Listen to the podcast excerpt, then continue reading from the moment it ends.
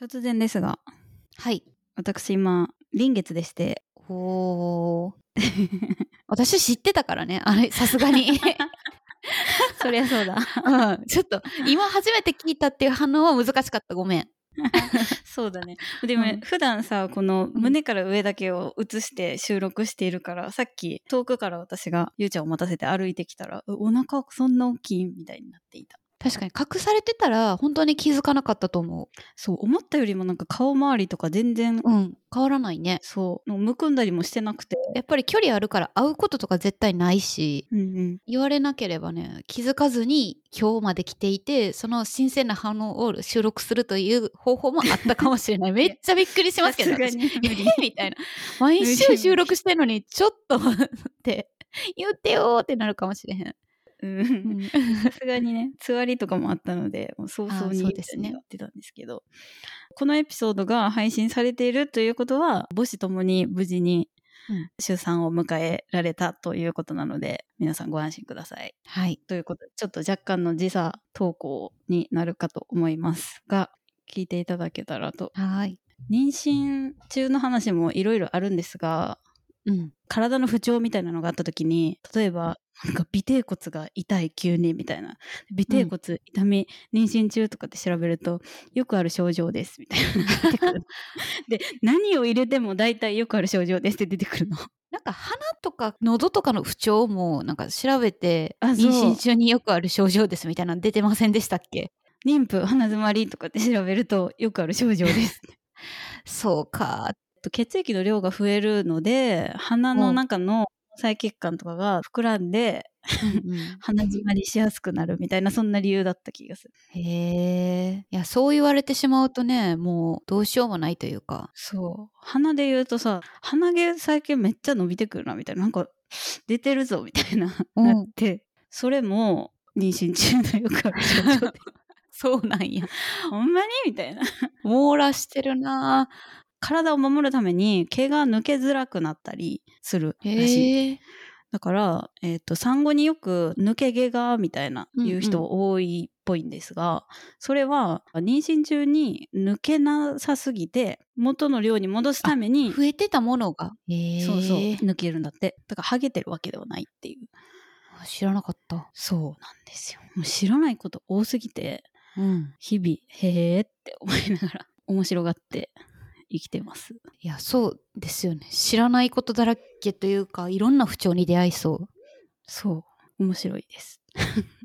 人体の不思議という感じがしますね。ね。うん、はい。それでは今週のマミキャマス。ミキャス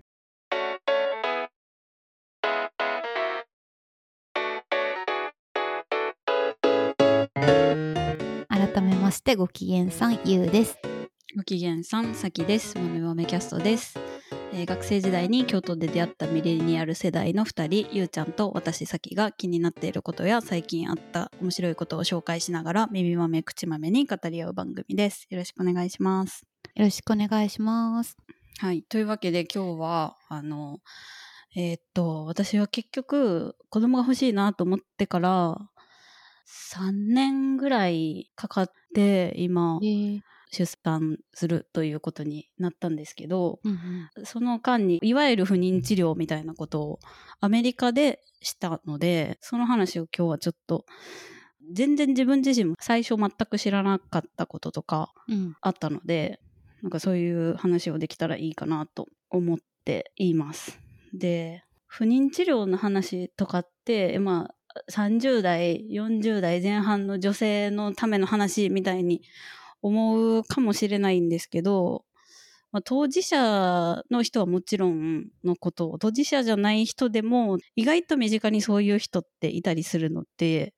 うん、まあ、これからの人生でねなんかどっかで誰かに対してちょっとだけこう想像力を働かせたり優しくできたり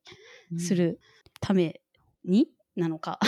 うんまあ、あんまり関係ないなって思う人にもぜひ聞いてもらえたら嬉しいなと思います。はい。はいというわけで妊活ってどんなイメー ジどんなイメージめっちゃお金かかりそうと、あ と、結構拘束時間が長そうなイメージがあって、うんうん働いてる女性でがっつりやろうとすると結構大変そうみたいなイメージがあるうんうんうんまさにって感じまさに合ってたそうそうだねなんかこう不確定要素みたいなのが結構やっぱり多くてうんまあ仕事とかさこれまでの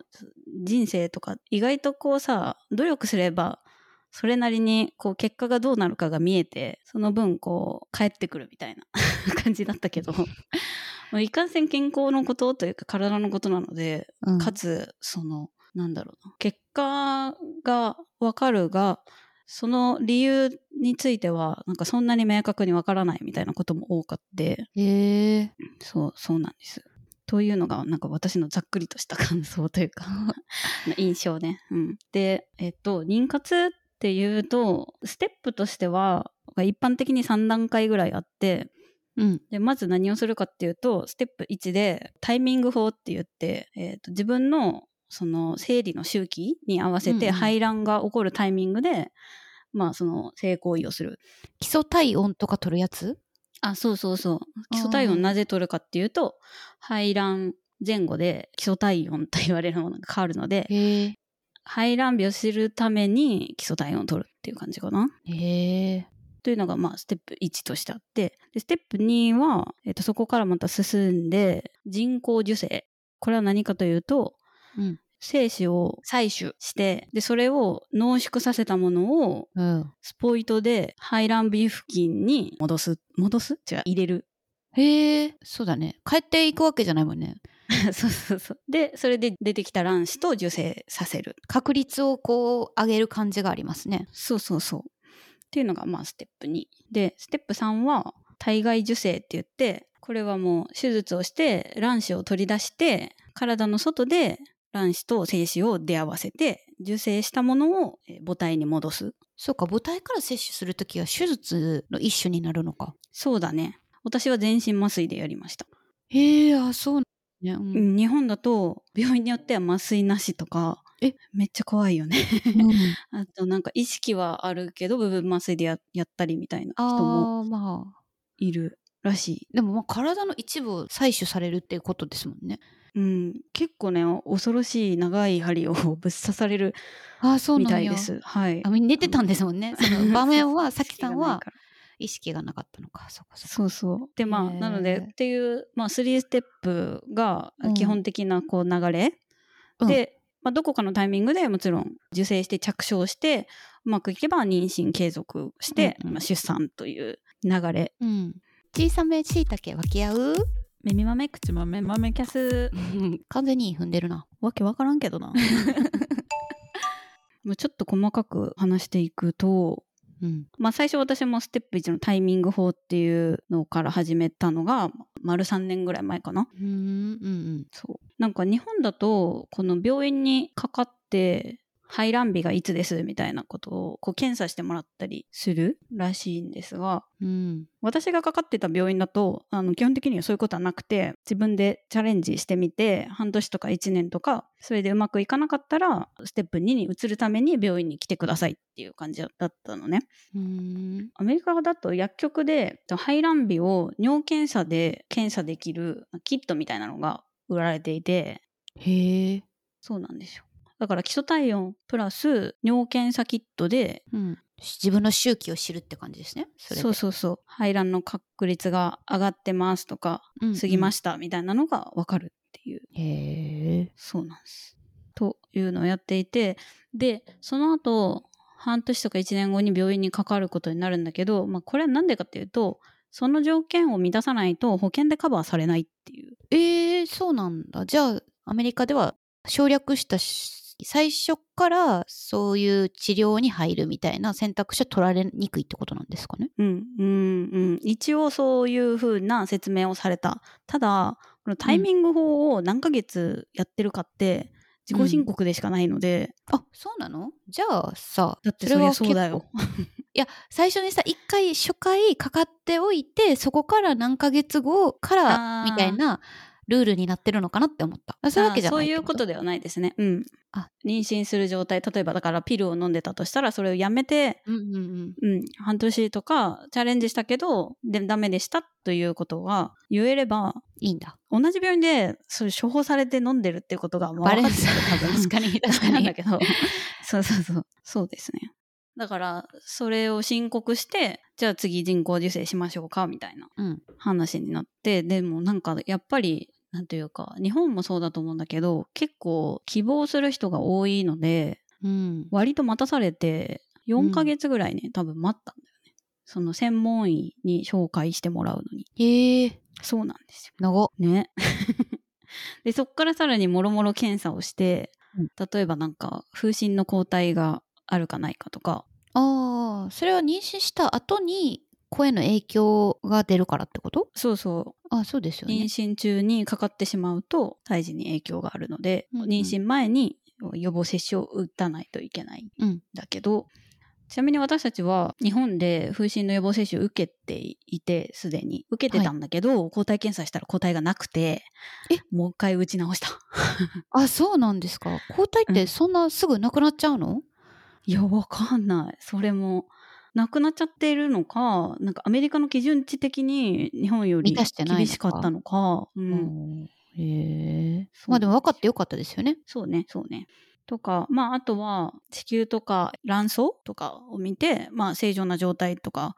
あの、形成異常がないかみたいな。あどこかネックになってるところがないかみたいな検査をするんですかね。うんうん。で、そこで何か問題があったら、多分その治療から入るっていう。確かに気づかなそうですもんね。別にちょっと生理痛が重いぐらいじゃさ、あんまりうんうん病院行ったりしなかったりして、結局なんかちょっとぐらいのこう異常というかがあっても気づけなさそうですもんね。そうね。あとは、まあ、男性側も、その、ああ精子の運動量とか、まあ、そもそもどれぐらい数がいるかみたいなのとか、うん濃度とかを測って、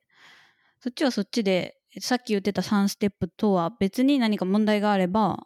例えばなんか精子の量が全然ないみたいなことになると、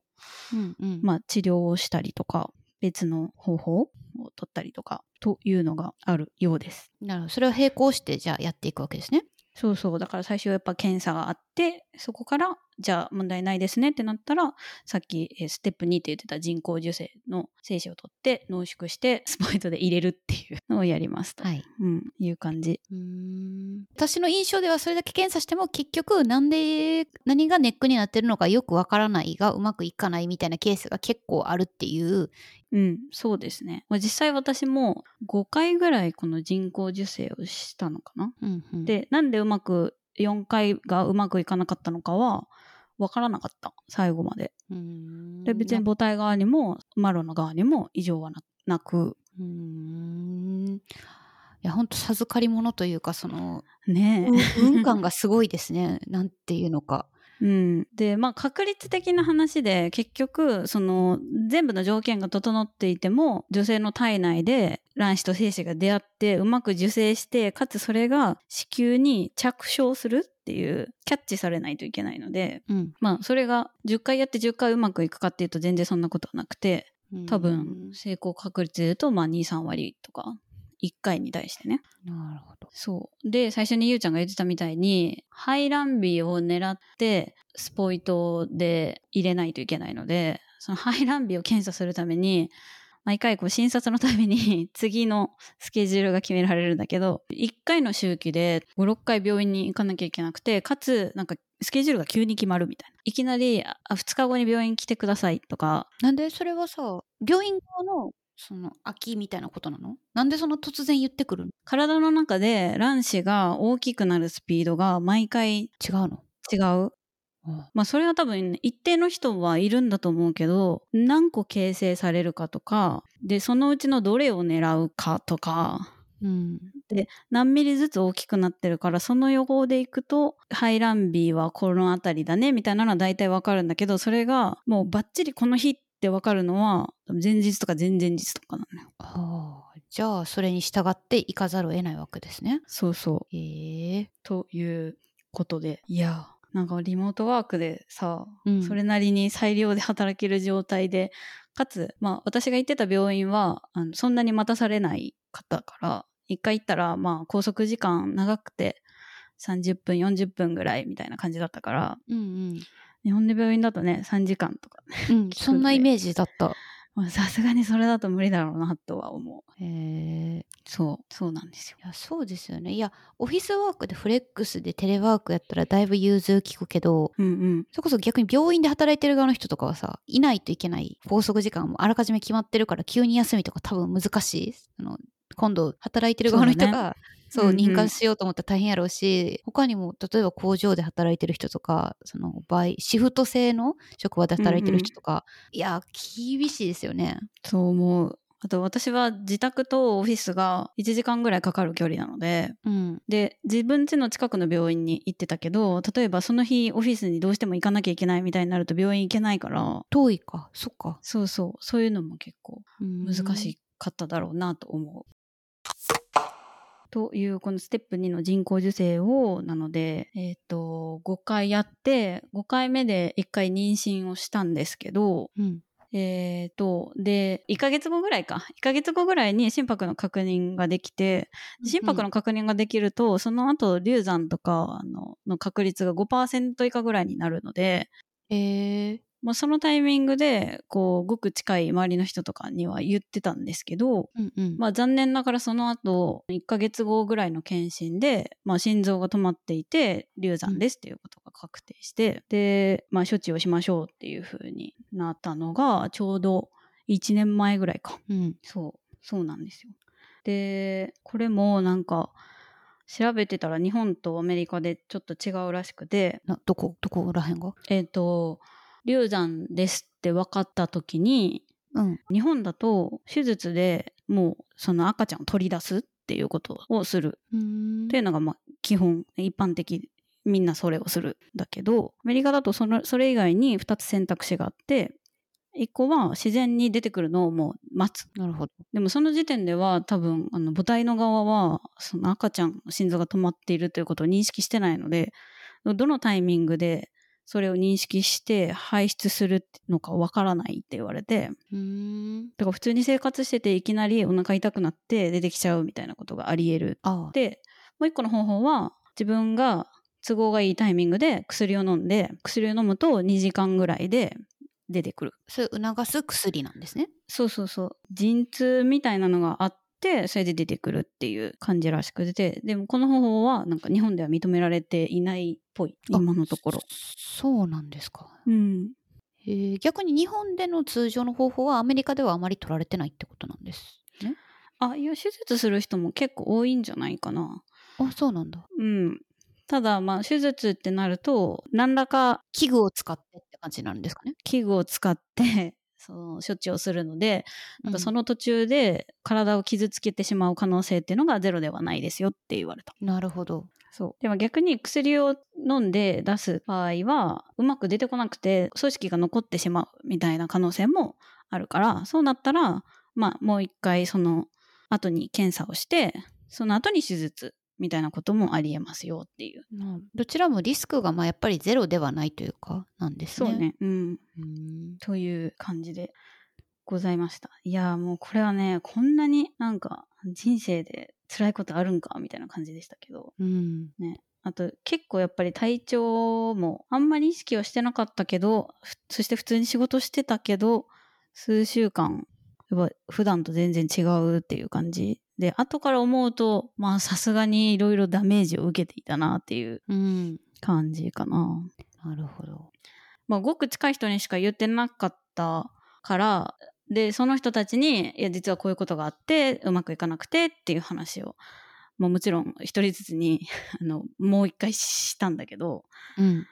意外といや実は私もとか実はうちもみたいなあことが言われて、ー、えああみたいな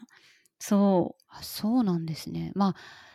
うそっかあんまりその大っぴらに言うことじゃないけどううんうん聞いたらまあ実はっていうその話になりやすいというかしやすいというかのかなねそうね、うん。まあ、わざわざ言うこと、なんていうのかな、妊娠報告されてさ、わざわざそのタイミングで誰もいや言うことでは ない。うん。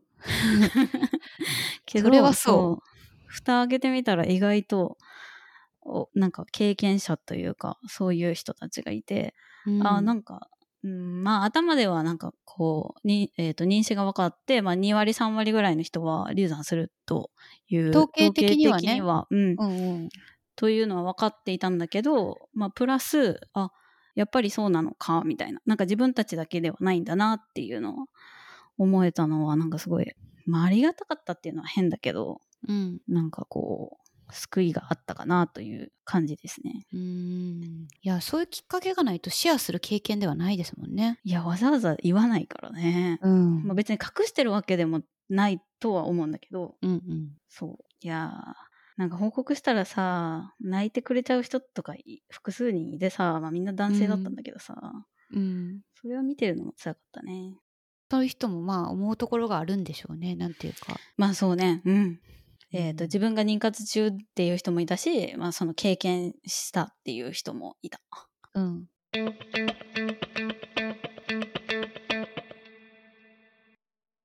ここまでが、なのでステップ2で、で、私たちのほ入ってる保険だと、その人工授精は6回までしかできないと言われていいて、でそうなったら次のステップですねっていう感じででその病院だとあの保険のカバーの中でできないと言われてたので事前に実は不妊治療のなんか専門病院で体外受精ができるところっていうのを探していてすでにうんもうさっさと切り替えて次のアポを取ってみたいな1ヶ月後には先生と話すっていう状態だったんだけど、ええそこからなのでステップ3の体外受精に、まあ、ステップアップしてうん別の病院にかかってでこの病院選びもなんか結構面白くてうーんえ個性が出るってこと大前提としてその入ってる保険のネットワークでカバーされる病院から選ばなきゃいけないんだけどああ、自分たちが住んでるエリアとか、まあ、カリフォルニアの北のエリアでうん、不妊治療をやっている病院で症例が何件ぐらいあって成功率がどれぐらいっていうデータが出てるのねええあそれもオープンになってて患者が選ぶ時の基準にできるわけですね。そうそうでランキング形式になってて どこがいいですよみたいなすごい。こう実績がいいところかつ家から通えそうなところで保険のカバレッジに入っててっていうところの上から3つぐらい連絡して一番なんかこうレスポンスがちゃんとしてたところにじゃあかかりましょうって言ってアポ取ってみたいなえなんか仕え事みたいなうんめちゃくちゃビジネスライクな感じだったけどうんうん。開示されてるのは結構やっぱいいなぁと思った数字として出てるのはアメリカって弁護士とかも例えばホーム DD の件数とか経験分野とかがお金払ったら一覧化されているものが見れたりするんですよ。うんだからそこら辺のこのなんていうか開示する文化じゃないけどうんうんクライアントが選ぶための情報を開示するみたいなてか素地があるのかなって今話聞いてて思いました。うんなんかすごい透明性があるなぁと思った それでまあこう比較検討した結果のところで そうそうそうクライテリアに沿って比較検討した結果、まあ、一個病院が決まって主治医がついてうんうんえっと最初のカウンセリングをしてで一番最初にやったことは、えっと自分たちの遺伝子検査うーん遺伝子検査父親と母親の遺伝子を見て同じ部分に欠損がある場合に子供にその特徴が引き継がれてしまうのでおうそのリスクについて最初に把握しましょうっていううーんそんなことわかるのすごい。そうなのよ。 ね。なんかちなみにその親族とか、まあ、近親者の起用歴であのがんとかがある場合それも聞かれたんだけど、まあ、婦人科系のがんをやってる人がいるみたいな話をしたらそれって遺伝子検査してあなたに引き継がれてるかどうかって分かってるのって聞かれて「いやそんなことしたことないです」って言ったらびっくりされてえでなんか聞いたらアメリカだったらそういうの子供とかに引き継いでないかっていうのを誰かががんになった時に検査したりするのが一般的だよって言っていた。あそうなんだあんまり日本で聞かないですよねそんなことするのねねうん、違うんだなそうなんです。まあ確かにそれ分かってたら検診にさちょっとまめに行ったりとかねうんうんうん日本で遺伝子検査って言ったらさこうなんか太りやすい体質とかさはいはいはい。ちょっと商業チックなイメージがまた強くて、医療機関でわざわざ遺伝子検査をして何かあのカルテにかけるようなことを検査するとかそういうようなイメージが全くないなって今う思った。ん。あるけどね、アメリカも 23andMe っていうサービスがあって、うんそれはなんで人気かっていうと、えっ、と、人種のルーツああなんかそれさ前のポッドキャストでも喋ったかも話。したかも。うんうん、人種のルーツをみんな知りたくて受けるっていうのがなんか最初にバズった理由というかあーいっぱい多様な国民性だと気になるんかな確かにねなるほどそう豆豆豆豆豆の豆キャストそこから体外受精が始まるんですけどうんさっき言ってたみたいに全身麻酔をして卵子を取り出すっていう行為とその後にそれを受精させて戻すっていうのが、まあ、大まかにやることなんだけど、うんまあ、そうそのそれぞれのタイミングでなんか薬を飲んだりとか自分で自分に注射したりとかそれを毎日やったりとかどれぐらい卵が育っているかみたいなのを観察するために2日とか3日に1回また病院に行ったりとかするというのがうん3ヶ月ぐらいあったかな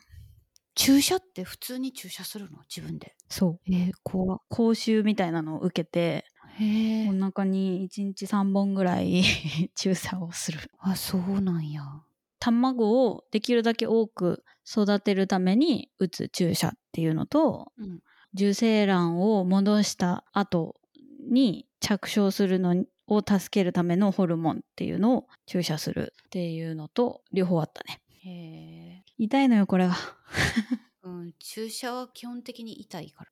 そうなんか自分で打つのの、まあ、痛みもそうだし結構やっぱストレスがねうんありましたねそれなりに。まあ健康に生きてたらそんなことないですもんね痛うん、まあ糖尿病の人とかねこうそうそうそうだからねは細い針とかがすごい研究進むのもわかるうんうなとん思いますけど、ね、自分たちの遺伝子検査をしたっていう話をさっきしたけどああ受精卵のタイミングでも受精卵の遺伝子検査をすることができてすごいこれちなみにえっと日本だと技術的には可能なんだけど産婦人科学会みたいなところのルールで特定の条件を満たさないと検査できない例えばすでに流産を3回してる人とかなんかそういういろんな条件を満たさないと検査できないらしいうーんそうでこのタイミングで遺伝遺伝子検査は、まあ、何でするかっていうと遺伝子異常の卵を母体に戻さないためにやるので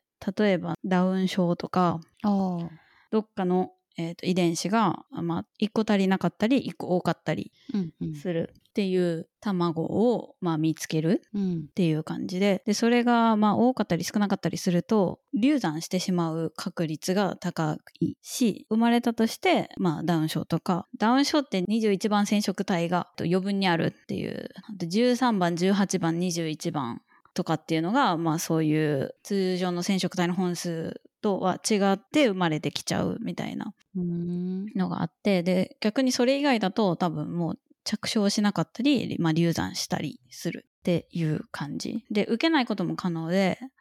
個人の倫理観とか宗教観とかそういうので決められる、そうねうん、でも私はあのもう流産トラウマすぎて絶対にもう二度と嫌ですっていう感じだったのでねできる検査をしましょうっていうことでうんしたかなでちなみにこのタイミングで性別もわかる早い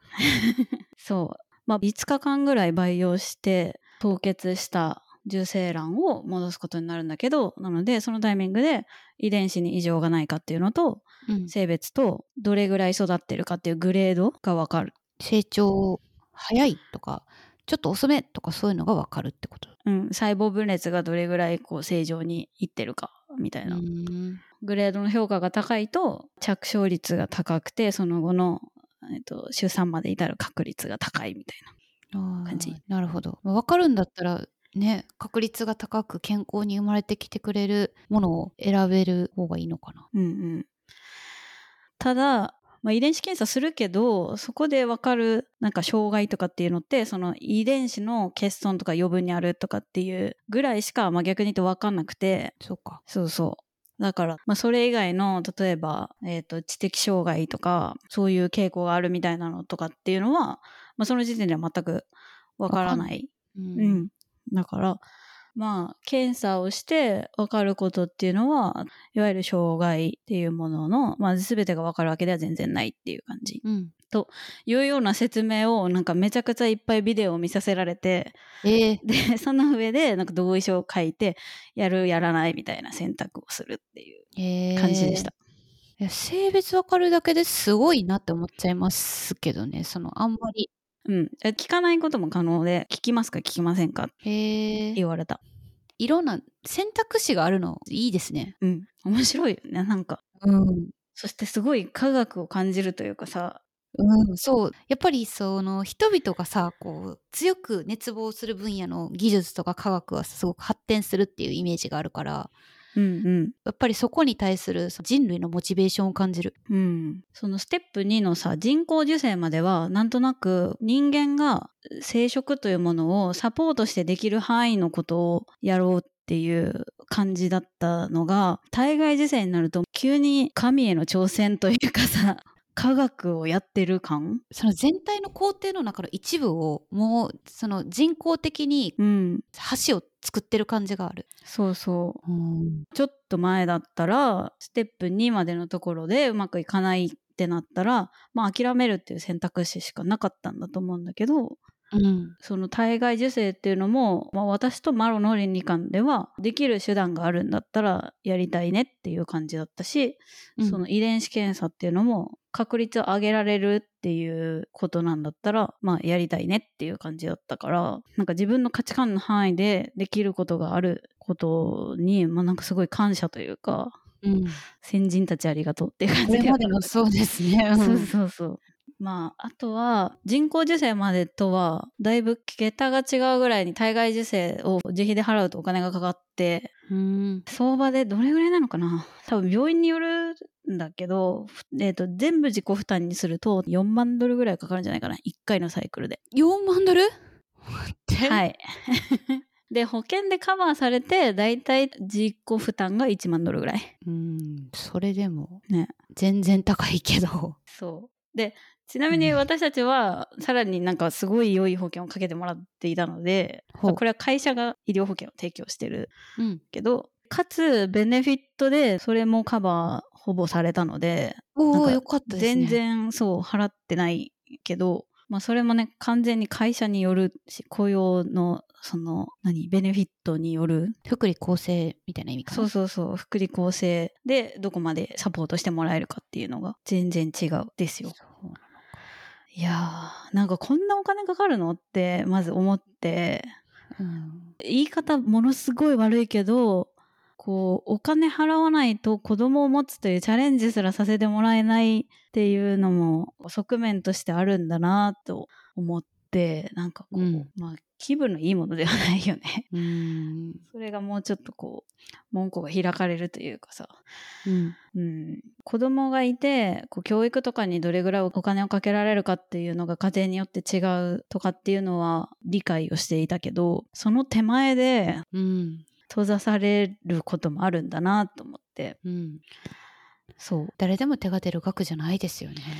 うねやしそのその不妊治療うんうのん保険だけを軸に会社を選ぶことは、まあ基本的には難しいと思うとすると、うんまあ福利厚生で選ぶっていうのは意外とある話とは聞くけどああそうなんです、でもまあそれだけでねそう選うんぶっていうことはねないよねやっ。ぱマッチングがある程度あるから、うんほんうんまあ、選択肢があるなら福利厚生で選ぶっていうのは全然あるんだろうし、い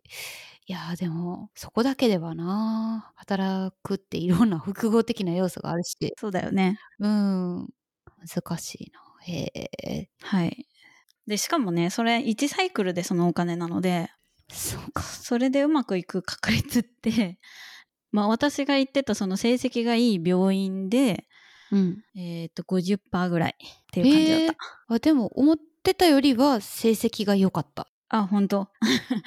でまあはいあの本当に幸運なことにそれで、まあ、うまくいって今回、お子が生まれるといめうでたい感じでございます。はい早く会いたいですね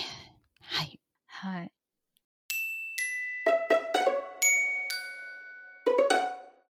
大変だわと思った。 そうですね。まあ、いろんなケースがあるんでしょうけどね。お金と時間と体力、気力みたいなところもいりますよね。そう体力気力うん。がカップルとしてかかってくるしうん。これでうまくいかなくなる人たちも途中でね、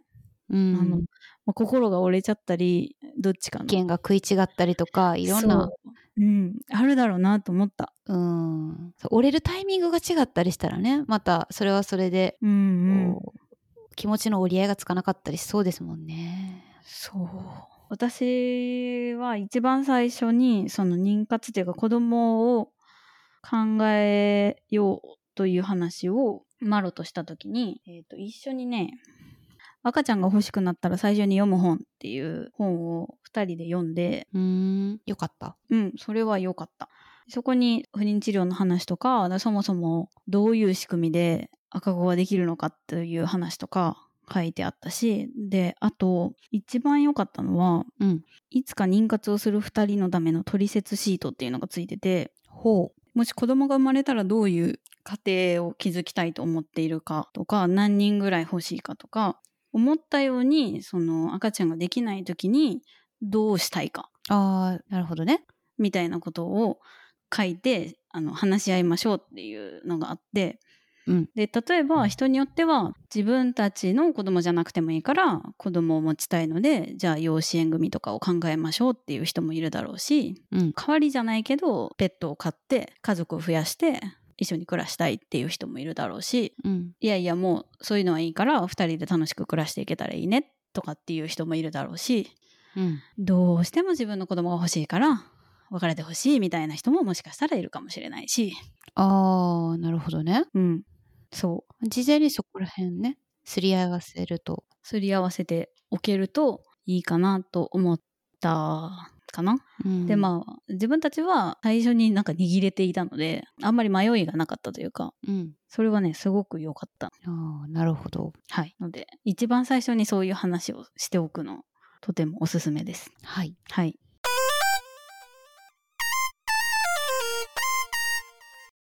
ちょっとこの妊活中にいろんな本とか調べたりしていてうん。結構まとまっててかつびっくりする情報が多かった本が1個あって「卵子老化の真実」っていう、もうタイトルからして恐ろしいんですけどインパクトでかいな。新書なのでさらっと読めると思いますが何を言ってるかというと一般的にその35歳とか40歳とかを過ぎると妊娠しづらいみたいなことが言われているけれど、まあそれは完全に人によると。あ、そうなんですかいい意味じゃなくて20代でもああ、そういうこと。妊娠する力とか卵子の数とかっていうのが、まあ、極端に少ないっていう人もいるしめっちゃポジティブに捉えてしまった一瞬 その最初の一言を聞いてあそうまあそうかまあ、人によると分かっているのは生理が終わるタイミングの10年前までっていうのが妊娠できる期間ですよと。えー、じゃあ10年間はさ妊娠できないのに生理が来続けるってことうんまあ確率として低いはいっていう感じかなだからなんかイメージさ40代の真ん中から後半ぐらいにこう更年期みたいな言われる症状があってだんだんこう期間が伸びていって生理が来なくなるみたいなイメージあるじゃないですか。ありますなのでその10年前で30代後半になるとだんだんその妊娠する力というものとか、まあ、卵子のクオリティとかが下がっていくみたいなっていうのは、まあ、多くの人がそういう時間軸である。ただまあひ個性がその中にもいろいろあるよっていうことなんですそねうそう。ほうはだから何歳だから大丈夫っていうのはないよっていうあそうですか話へえです。まあ、結構卵子凍結とかね、あうんの話題になったりするけど、ちょっと前に指原さんが言うてありましたよね誕生日のポストでツイッターのサッシーはあの多分私同い年なので、ああそうなんですねまさにそういう年だなっていう感じ。 うーんなるほどそうなんです。でちなみにクオリティのいい卵子が取れても、それが着床する確率っていうのも年齢によって下がっていくので、うーんクオリティの高い受精卵を凍結していたとしても戻すんだったら早い方がいいのは早い方がいい。ああなるほどねいやーそのツイートがバズってたタイミングで目にしたネット上の投稿なんですけど、ん卵子凍結をするっていうのは受精卵の凍結よりも確率のいい選択肢ではないみたいなところがあって、うん卵子凍結すること自体は別に良い悪いというわけではないけどうんわわざわざその卵子凍結をしするっていうことがあんまりなんか良いこととして広まってほしくないみたいな。あーあの卵子凍結をししてあるから安心みたいなことは全然ないっていうのは確かにそれはそうだと思う。うん私が一番最初に体外受精のカウンセリングで言われたざっくりのイメージで言うとちょっと数字が正確かわかんないけど10個卵子取りましたそこから、えっと正常な卵子っていうのが8個ぐらい例えばうん、でそこから受精させてうまく受精するのがうんまあ6個ぐらいほでその後培養してうまく育つのが4つぐらいでその4つをじゃあ遺伝子検査して異常がないですってなるのが2つう、うん、でそれを母体に戻して着床するのがあるかどうかなるほど、みたいな感じでこう減っていくのではいで10個卵子持ってます安心ですではないよっていうことうんだと私は理解している。なるほど はい長くなりましたが今週の「まめまめキャスト」はこの辺でとても個人的な話もありましたが聞いていただいてありがとうございます何かのお役に立てたら嬉しいです